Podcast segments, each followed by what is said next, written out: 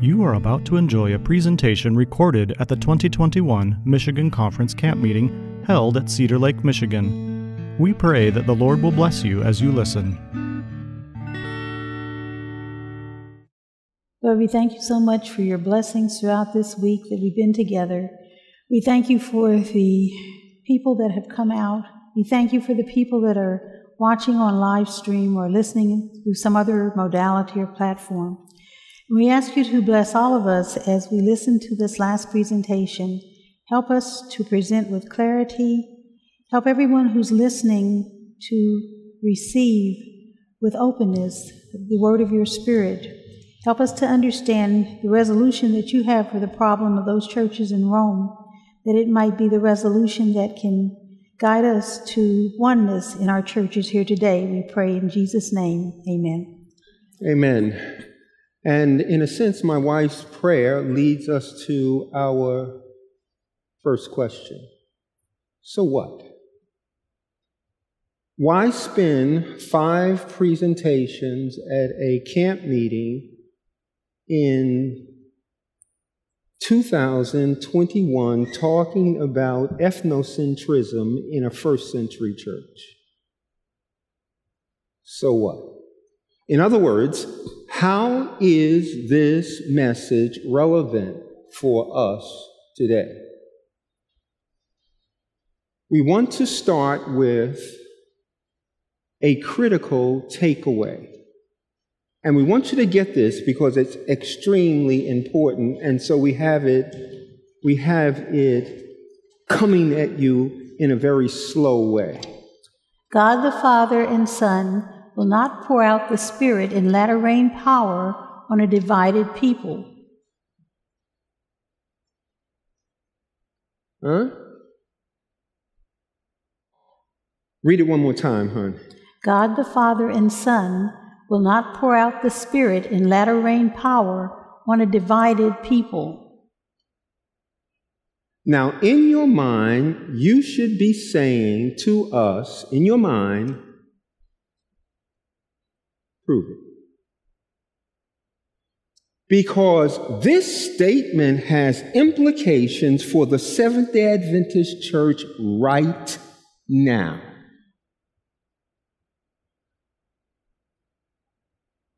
And so we must prove this assertion. Is that right? Okay. So let's prove it. Let's go to Brother Luke. And you know, he wrote the book, Luke, the Gospel, and the book of Acts. He is Luke. When the day of Pentecost had fully come, they were all with one accord in one place. And suddenly there came a sound from heaven as of a rushing mighty wind, and it filled the whole house where they were sitting. Then there appeared to them divided tongues as of fire, and one set upon each of them and they were all filled with the Holy Spirit.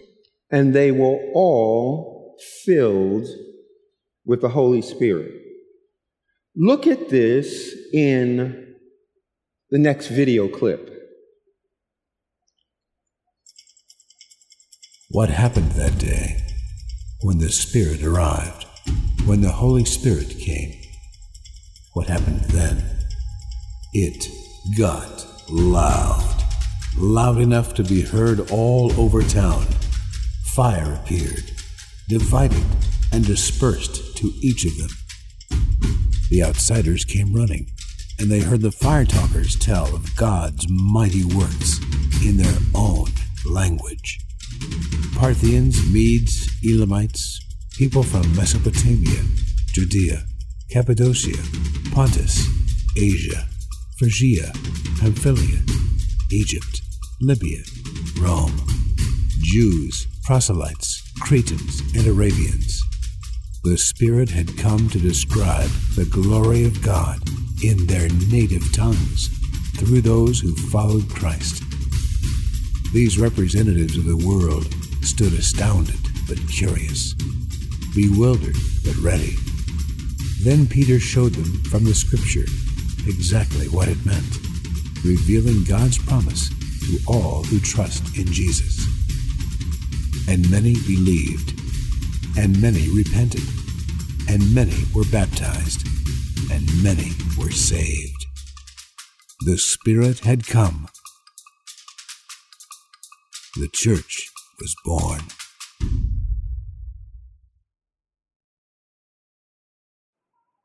Okay, now, after this video, we want to raise the question What was the prerequisite for the outpouring of the Spirit? So let's not speculate. My opinion and your opinion in this regard means nothing. What does the Bible say? We're talking about now the prerequisite for this outpouring of the Holy Spirit. You know, we in the Seventh day Adventist Church, we talk about the former rain and we talk about the latter rain, but have we ever investigated it? It's very important to see what the Bible says. Textual answer Jesus breathed on them and said to them, Receive the Holy Spirit. Yeah, so this is after re- the resurrection. He breathes on the apostles, and the apostles receive the Holy Spirit. Are we together? Now, look at this. Christ gave his Spirit to disciples before Pentecost. Uh huh. And now look at Acts 1:14. These all continued with one accord in prayer and supplication with the women and Mary, the mother of Jesus, and with his brothers. Hmm. Follow, follow. Important note. Christ's Spirit produced reconciliation and pre Pentecost oneness. Oh, Lord. Oh, Lord.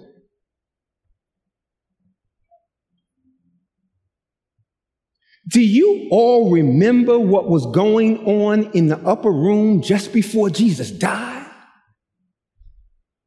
Were they of one accord?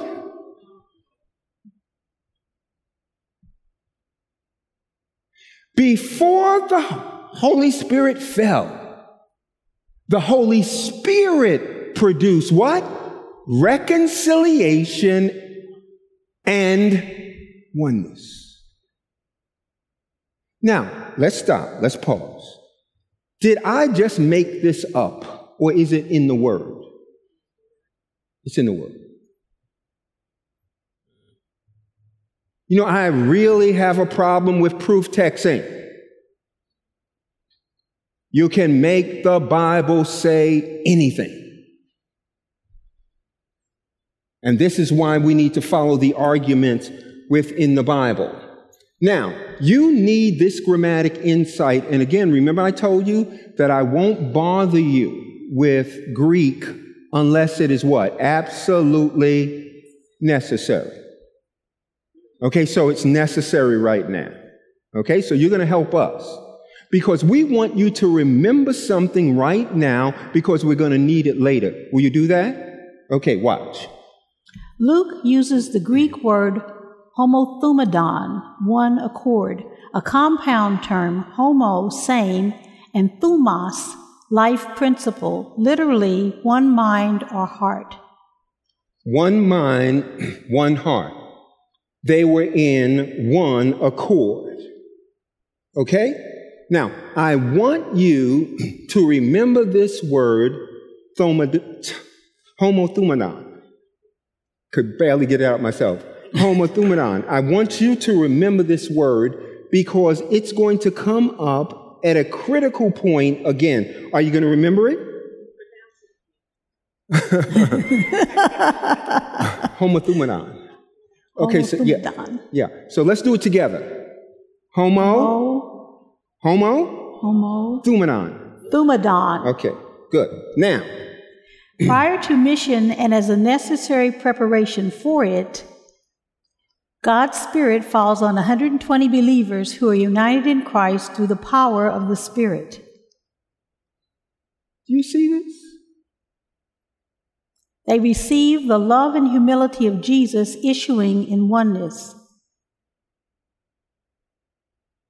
Saints, are you all getting this?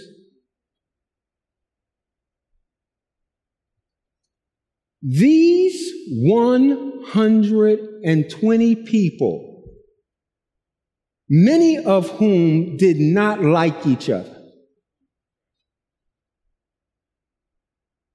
allowed the Holy Spirit to do a work in both what? Mind and, and heart. And that is why Jesus told them before you go on mission, you better tarry. We're always running for some mission.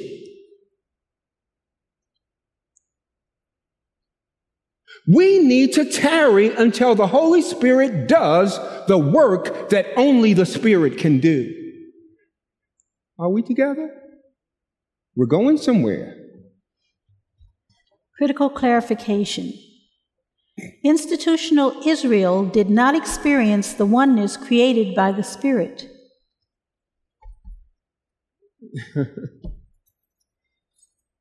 you all don't get this, do you?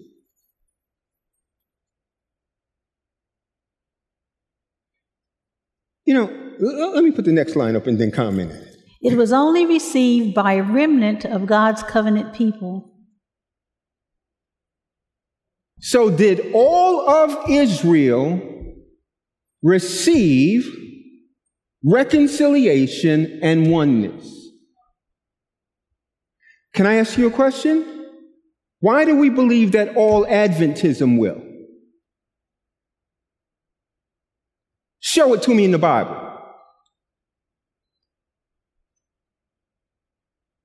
Paul calls himself in Romans 11 a remnant out of Israel. And only a remnant became one in the Spirit.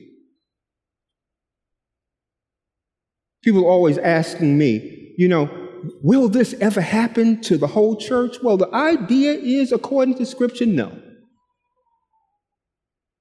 But Christ is going to have a remnant that is one. Oh, don't say amen, okay? I know that's a tough word. Because, like Israel, we are socialized to believe that if we go to church on Sabbath, we're the remnant. And it's not in the Bible.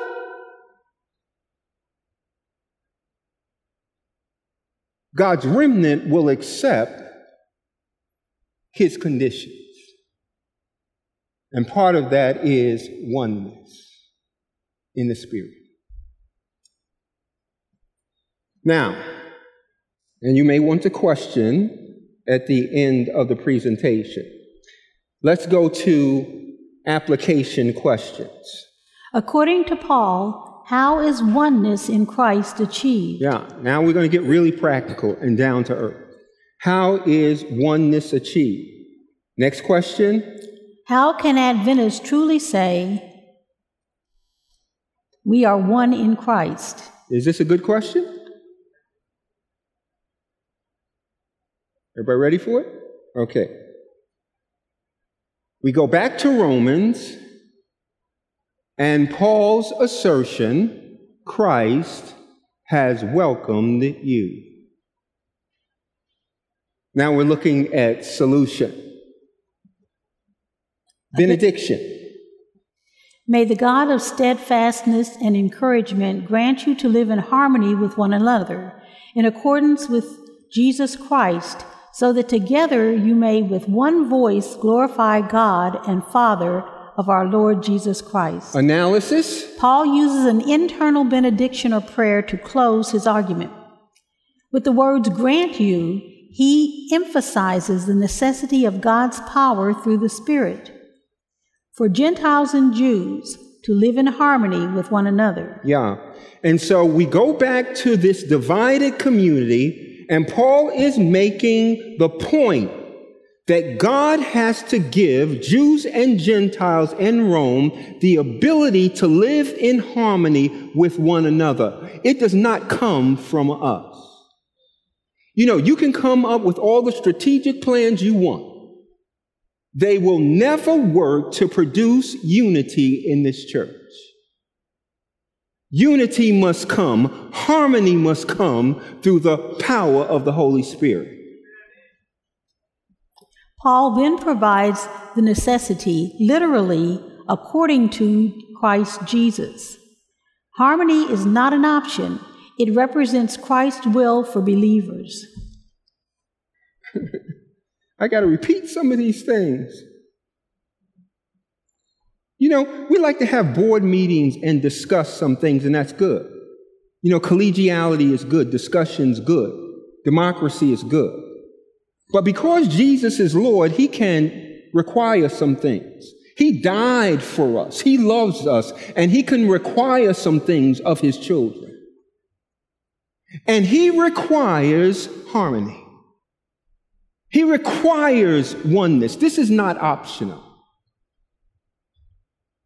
If you're going to be in Jesus Christ, then we must receive the harmony and the oneness that He will provide through His Spirit.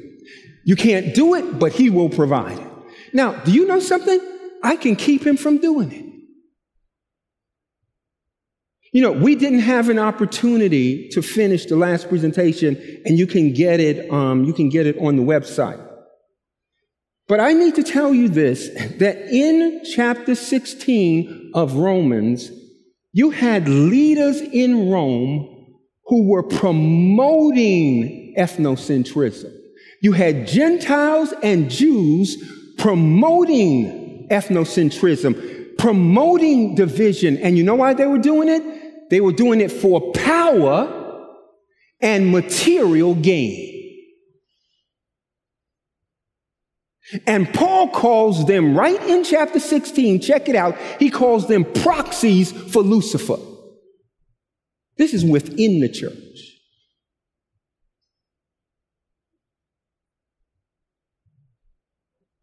I got to tell the story. Should I tell the story, huh?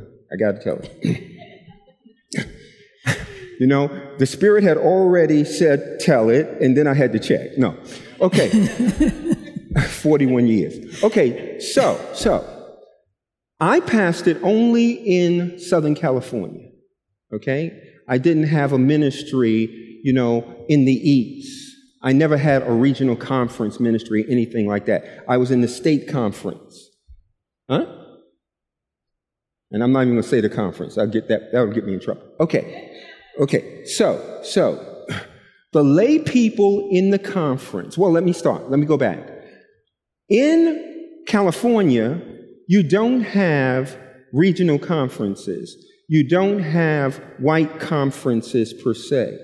But in our conference, you have the white group, the black group, the Hispanic group, and the Asian group. They all have a coordinator and they all have a conference committee. Did you all know that? Okay. So, Years ago, the lay people at a constituency meeting said, Why are we duplicating all of these positions? Why are we spending all of this money? It's duplication. We need to get together and become one. Now, they didn't say it for the right reasons, but they were looking at the bottom line. And so it was voted at that constituency meeting that we would only have regions, and you had a region coordinator, excuse me, and all the groups were in each region. Okay, you with me? Back then, we had our constituency meeting every three years. The black pastors, the white pastors, the Hispanic pastors, and the Asian pastors got together to destroy that unity. Now, they never got together to do evangelism.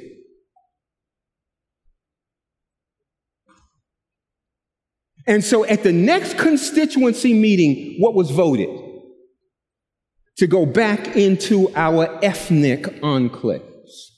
Because each group had power over their own group. This is what Paul is criticizing in Romans 16 because you had people doing the same thing. By the way, leaders. And Paul is arguing that it's straight from hell. Let's be clear.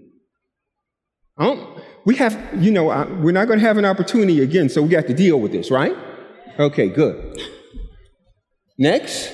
Next, Paul employs the construction so that to introduce the purpose. Now, get this now. What word did you learn already? Homothumadon. okay, let's do it one more time. Homothumadon. You, you got me messed up. Homothumadon. Homothumadon. Say it one more time. Homothumadon. Okay. Now, I want to show you something. Like Luke, Paul uses homothumadon, one accord, here translated together, literally, so that in one accord and with one voice. Paul is saying, with one mind, with one heart, and then with one proclamation. We're supposed to be together in mind and in heart and in proclamation. We're all supposed to be proclaiming Jesus Christ. Jesus says, When I am lifted up, not when my ethnicity is lifted up. Get this Believers glorify God through spirit produced oneness in Christ. That's how you glorify God. That's how you say, God, your character is good. Through oneness. Now, let's go to the invitation. Welcome one another, therefore, just as Christ has welcomed you for the glory of God. Important clarification. To explain on what basis believers should live, Paul uses a rhetorical vice, device, the indicative and the imperative. Yeah, now I told you before that Paul is dealing with argumentation, he's dealing with rhetoric. Don't let those big words get in your way. But he uses this device called the indicative and the imperative, and we're going to explain it right now. But you need to see it because we're going to use it to unpack the text. Paul's ethical framework. Now, watch how he operates. The indicative, grace, and the imperative, faith. The indicative, the fact, the imperative, the command. The indicative, God's saving facts in Christ. This is what God has done. Yeah. The indicative. So these are the things that you can count on because they have already occurred, they have already been done. So when you say Jesus Christ died for my sins, that is an indicative statement. That's a fact. Okay? Now watch this. The imperative, God's spirit enabled claims in Christ what he asks us to do.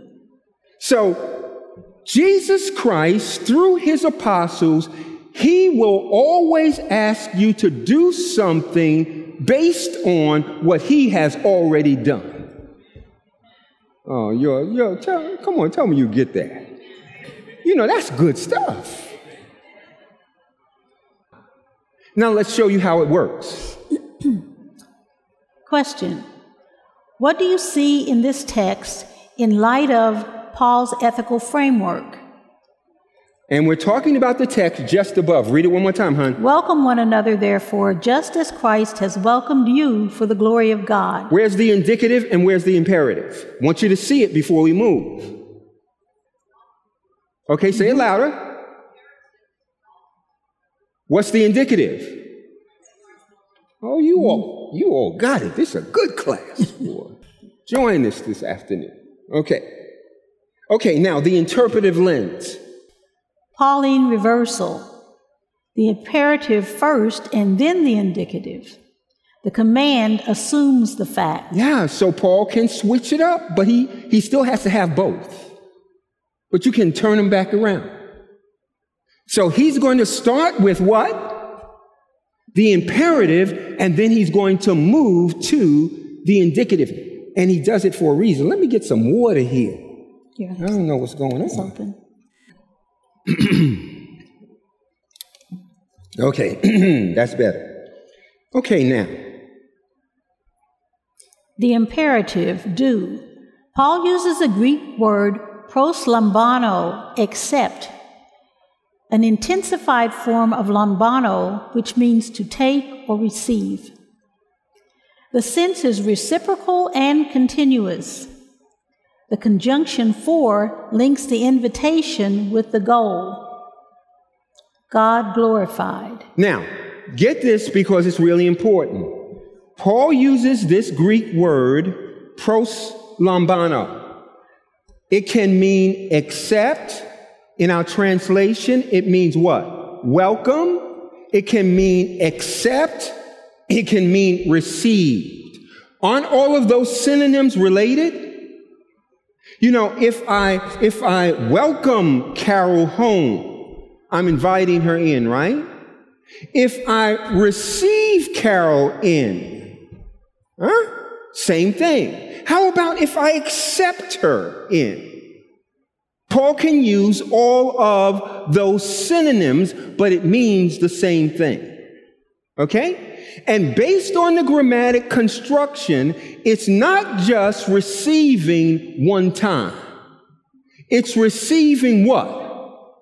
Over and over and over again. You are a good class. Ah, because you got it. I can tell you have it. Now, watch this. Greco Roman usage of proslambano. Ah, you know, we talk about context. See, so we gave you the biblical usage. Now, how was it used among pagans? It'll give us some insight. Watch this. Extend welcome, accept into one's society, receive into one's home or circle of acquaintances, afford table fellowship, hospitality, take into friendship, grant access into one's heart. Oh, you all got to see this. Lord have mercy. This is the first century usage. No, hon, you got to read it again, please. Extend welcome, accept into one's society, receive into one's home or circle of acquaintances, afford table fellowship, hospitality, take into friendship, grant access into one's heart. That's how the word was used in the first century among pagans. Get this. Important note In pagan Roman society, this invitation was never offered to the ethnic other. Oh, Lord. I need to run off the stage.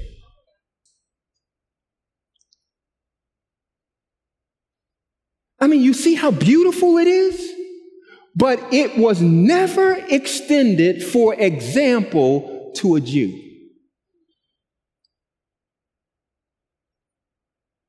Let's look at the example. So you see the table? And oftentimes in Roman households, you would have not the high table that we're accustomed to in the West, but very low tables with, with, with, um, um, Cushions. with cushions, with cushions or couches. And your feet would be away from the table and your head would be towards the table. Okay, so let me show you how it would look in a Roman banquet or symposia. And look at who they had serving. Huh? They had all this food. Are you noticing anything about the serving sizes? Yeah. and then you had the slave who was responsible for service. Now, now, now look at this. Look at this.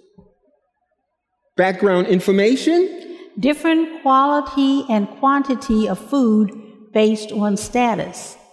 You know, we talk about social stratification. So, based on your status, you receive not only the amount of food, but the quality of food. you all would love that banquet, wouldn't you? Look at this. Insults given and received based on social rank, shame intended. Yeah. So remember, we said before when we talked about honor shame that honor was a, a finite quantity. There was only so much honor in society, and the way you gained honor to yourself was by heaping shame on people that were lesser than you. So you got honor by imposing shame. Right. Now, look at the last thing and don't forget it. Those invited were of the same ethnicity. Do you see it? Does it make does it make Paul's words more potent? Yeah. Let's go back. Key points. Paul's invitation is based on divine authority. Thus, he commands divided Gentile and Jewish believers in Rome to receive one another into intimate fellowship through Christ's Spirit. What kind of fellowship? You know, ask yourself, and I'm, I'm going to make you uncomfortable for a moment here. And the best way to do that is to pick on myself, right? I'm not going to pick on you, pick on myself.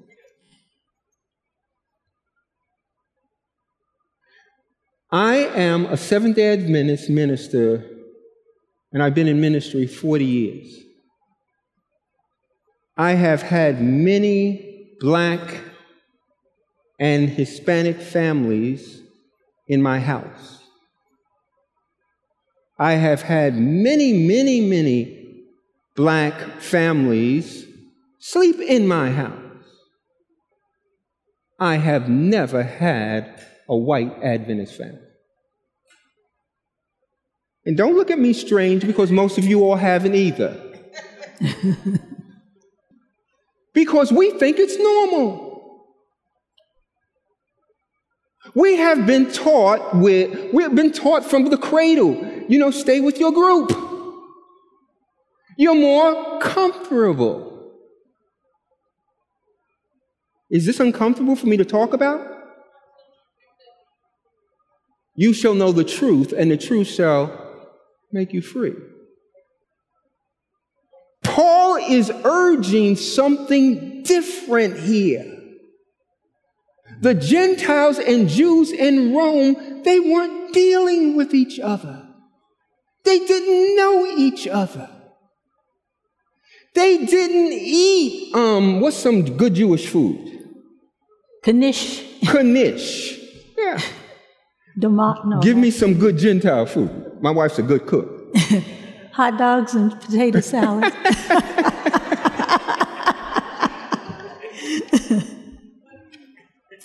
oh my goodness. Okay, let's move. Paul's imperative echoes the command of Jesus. Did you get that? It echoes the command of Jesus, and you need to say, Oh, Jesus' command? What was that? What are you talking about? Video.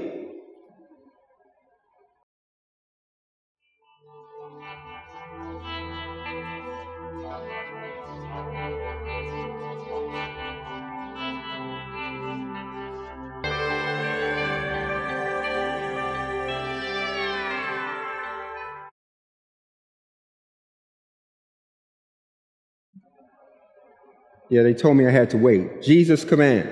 You have heard that it was said, You shall love your neighbor and hate your enemy. But I say to you, love your enemies and pray for those who persecute you, so that you may be children of your Father in heaven. For he makes his sun rise on the evil and on the good, and sends rain on the righteous and on the unrighteous.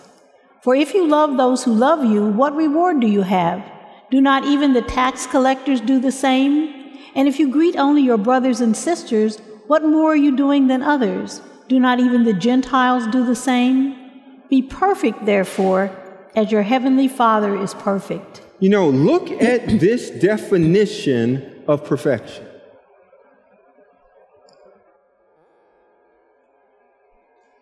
Interesting, right? Jesus calls believers to spirit enabled maturity, Christ likeness. Christ likeness. Christ likeness. Get it now? This is Jesus speaking. Love God, love neighbor, especially your enemies. That's the way of God in Christ. And can I do that? You know, I'm from Brooklyn. Huh? You know, in Brooklyn, you don't you don't mess around. You need the spirit, right, of Jesus Christ to do that. Okay, let's go. Question? Which group, Gentiles or Jews, should make the first move? Oh, I have heard this in our church.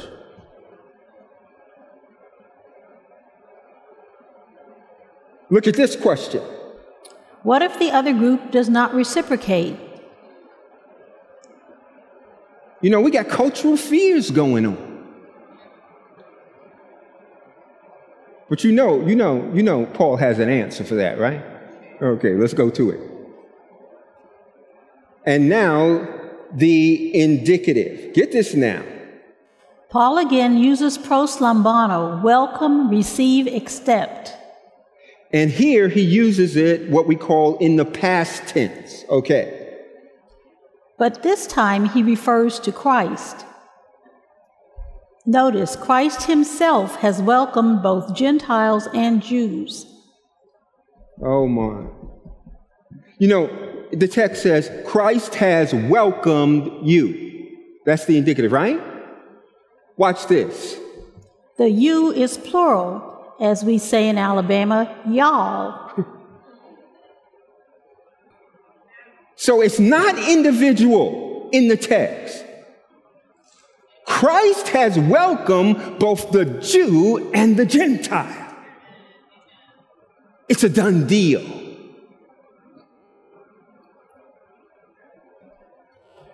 Reciprocity is not necessary. Do you know something? I have a problem with this radical love only if I feel insecure. So if Jesus has his arms all around me, then I am free to put my arms around you because Jesus has his arms around me. This is how this thing works. And so I don't have to be worried about whether or not you respond. I'm safe in Jesus. I'm looking at our time. Believers do through the Spirit because of what Christ has done. Imperative, indicative. We do because of what Christ has already done.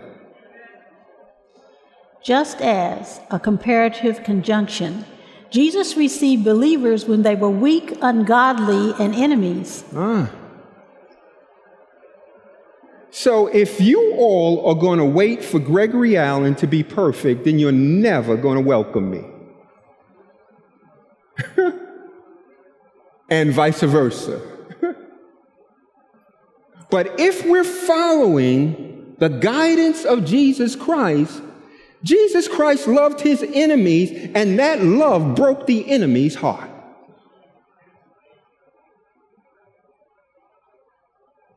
We're talking about the gospel now. We're not talking about sociology and psychology and anthropology. This is how the gospel works. Saints, Paul is not calling for integration of Gentiles and Jews. Ah, this is another problem. You know, when we think about getting together, we think about sociology, integration. That's not what Paul is talking about in Rome. Here he evokes the horizontal meaning of the cross. Christ died so that he might create in himself one new man for the two, resulting in peace. He did this so that he might reconcile both to God in one body through the cross and put the hostility to death by it. Now, most of the time when we think about salvation, remember we talked about it? We think about the vertical. But what is the Bible saying here? He's, it's talking about the horizontal. The cross, the cross, the cross makes us one new humanity in Jesus Christ. And when we divide, we are rejecting the cross. Let's get it clear. That's why Paul calls it sin. That's why Ellen White calls it sin. Christ produced unity among believers truly glorifies God. Did you get that? Christ produced glory, I mean, unity among believers truly glorifies God. You know, God gave his son. And one of the reasons that he gave his son so that we might be one. Application questions. What are the implications of this understanding of oneness in Christ? For Seventh day Adventist identity, message, and mission. Is this a good question? Now, I want you to see something. I want you to see something. Jesus says, By this, all people will know you are my disciples if you have love one for another. Now, what I'm getting ready to say, and I hope you don't misunderstand me, but I probably will never be invited to camp meeting again. Okay? And I'm going to challenge you, and after our meeting, I want you to come and talk to me about this. You know, our old evangelists, I'm talking about way back in the 19th century, they would go into a town and they would challenge, you know, the most famous preacher in town, and they would say, if you can show me where Sabbath was changed to Sunday, I'll give you a $1,000. And you know, our old pioneers didn't have any money. Okay? So they knew you couldn't find it. I challenge you to show me where preaching the three angels' message comes before loving one another.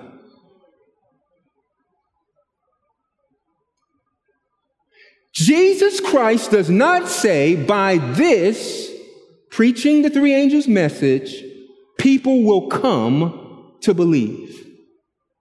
He says the most powerful form of evangelism is for us, black, white, Hispanic, Asian, rich, poor, old, young, to love one another aggressively, intimately. He says, by this. Now, I, I can't, I started to say, I'll give you a thousand dollars, but then I have to look at my wife. now, now, did I just say that the three angels' messages were unimportant? I didn't say that. We're writing a book right now on Revelation. I believe in those three angels. But I can show you place after place after place where Jesus is saying the same thing.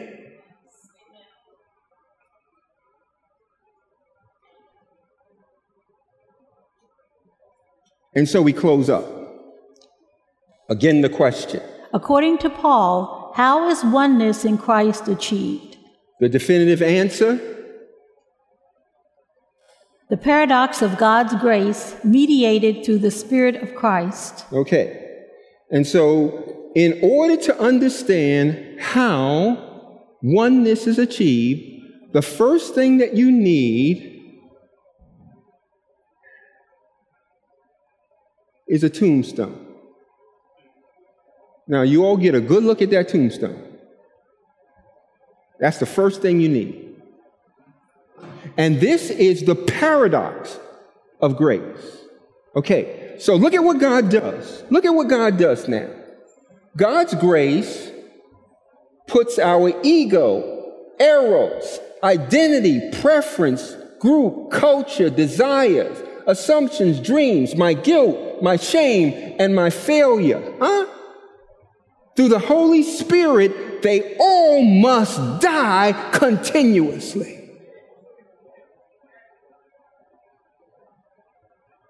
Do you all realize that part of the work of the Holy Spirit is to kill Gregory?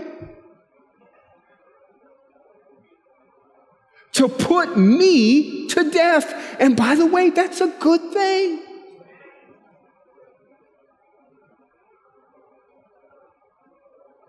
So, this is the first part of the paradox. We must do what? Die. Good, good. Now, we're not going to leave you in the ground now. We want to show you something now. Now, here's how it works in terms of this paradox the Spirit's work. So, look at the Spirit coming down. And tell him what must happen, hun. The Spirit des- destroys carnality, that is, life according to the flesh. Yeah. So, all of our fleshly thinking, you know, I'm, I'm a male, so I'm better than a female. Is that fleshly? I'm an older person, so, oh, these young people. Is that fleshly? Okay. So the Holy Spirit comes in by faith, by faith. He doesn't force his way in, and he has to destroy all of that stuff. Do you get it? But he does, doesn't do that. See, that's new. Then he comes in, provides the life of Jesus, life according to the Spirit. Uh, so, do you see the exchange? Death and life, death and life. The Spirit works both in my mind and where? In my heart. To give me the mind of Christ, uh oh, you didn't see the whole thing, and the what? And the fruit of the of the Spirit. Okay, good. Now, Let's really look at it for the last time. So, ethnic person B on one end, ethnic person A on the other. Naturally, culturally, there's conflict, and we're born with it. The question becomes how is it resolved? Now, based on con- carnality, this is how it is resolved. Huh?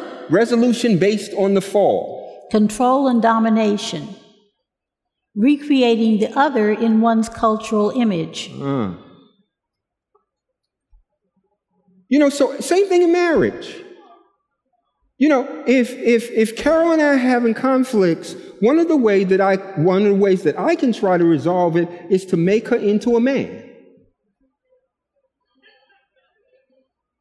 Come on, brothers. or vice versa, right? Yeah.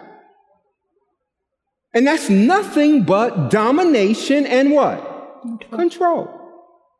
But now I want you to see something that is so beautiful. Oh Lord, look at that cross. And so, how, according to Christ and Him crucified? Well, Paul tells us. Resolution based on the paradox of God's continuous grace. Participation in the death and life of Christ through the Spirit. so, watch this now. So, person B, ethnic person B, must experience the baptism into the death of Christ. But person A must also experience the same thing. So they both must do what? What's the D word? they must both die, but they don't need to stay dead because now they receive the newness of life through the Spirit of Christ. Now, watch this. Watch this. Everybody, watch the screen. Look at what happens. By beholding, we become changed. And look at what happens to the distance between them. They become one in Christ Jesus. And so we close with the paradox of grace, the good news. And each of us must get a brand new birth certificate. Come on, let's read it together. This is our new birth certificate.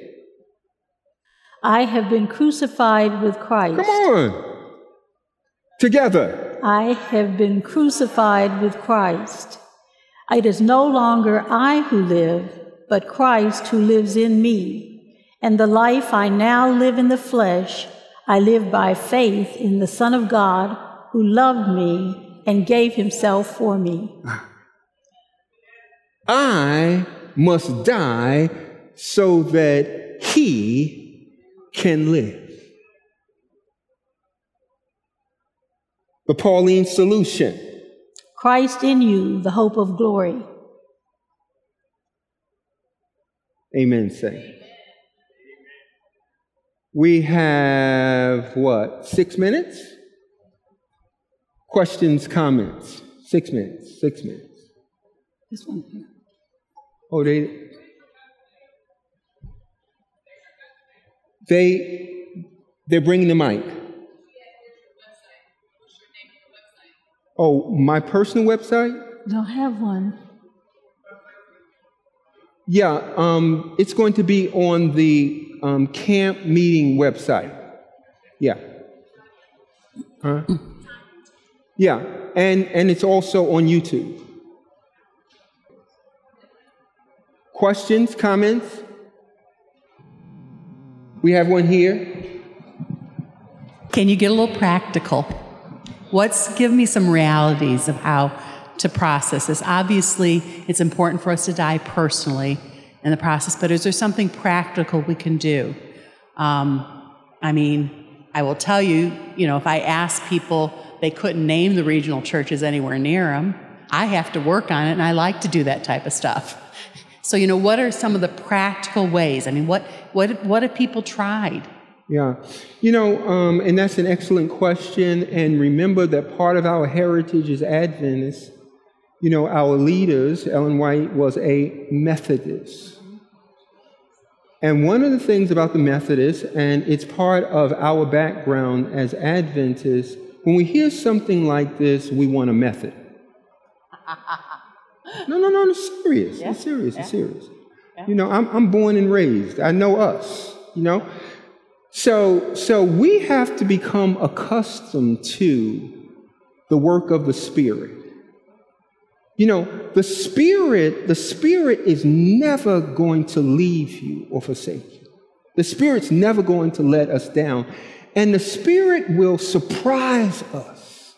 You know, because we're into control and we don't want to be surprised. But if we know and understand how much Jesus loves us, then we can trust Him to do what He needs to do in our individual lives and in our group lives. You know, when, when we wrote this book on Romans, do you know that Carol and I were both kind of like the same way of thinking? You know, and so we had written a chapter, a final chapter. We're Adventists, and we had methods like you wouldn't believe to achieve reconciliation and unity. And the Holy Spirit said, Get rid of that chapter. That's my job. We didn't put it in. You know, the Bible says, Paul says, this is his thesis in Romans the just shall live by faith. I know it's hard for us. I get it. Next question? No more questions? Hi. Okay. Oh, oh. Um, you. One of the things that I appreciate that you brought out in your uh, diagram right of the pyramid was how you showed that there were obviously these two different groups, right? And when I when I think about culture, I think oftentimes we always think about a color of someone's skin. We're talking about people's backgrounds, right? How they've grown up and all those different things. And that I think oftentimes, like you alluded to, that the idea of power comes up in our minds that somebody has to give up something mm-hmm. in order for for there to be. And yet you show that it's not about someone being in control. It's about Christ being in control. So that means that we don't have to demonize the other culture in order for there to be. So I appreciate that so very much about you bringing that out is that God, for, for whatever reason, God has made us all different. And so we don't have to seek for control. I thank you so much for bringing that out. Now, we have less than a minute, but let, let me just say something to you because you brought up something and we need some clarification quickly.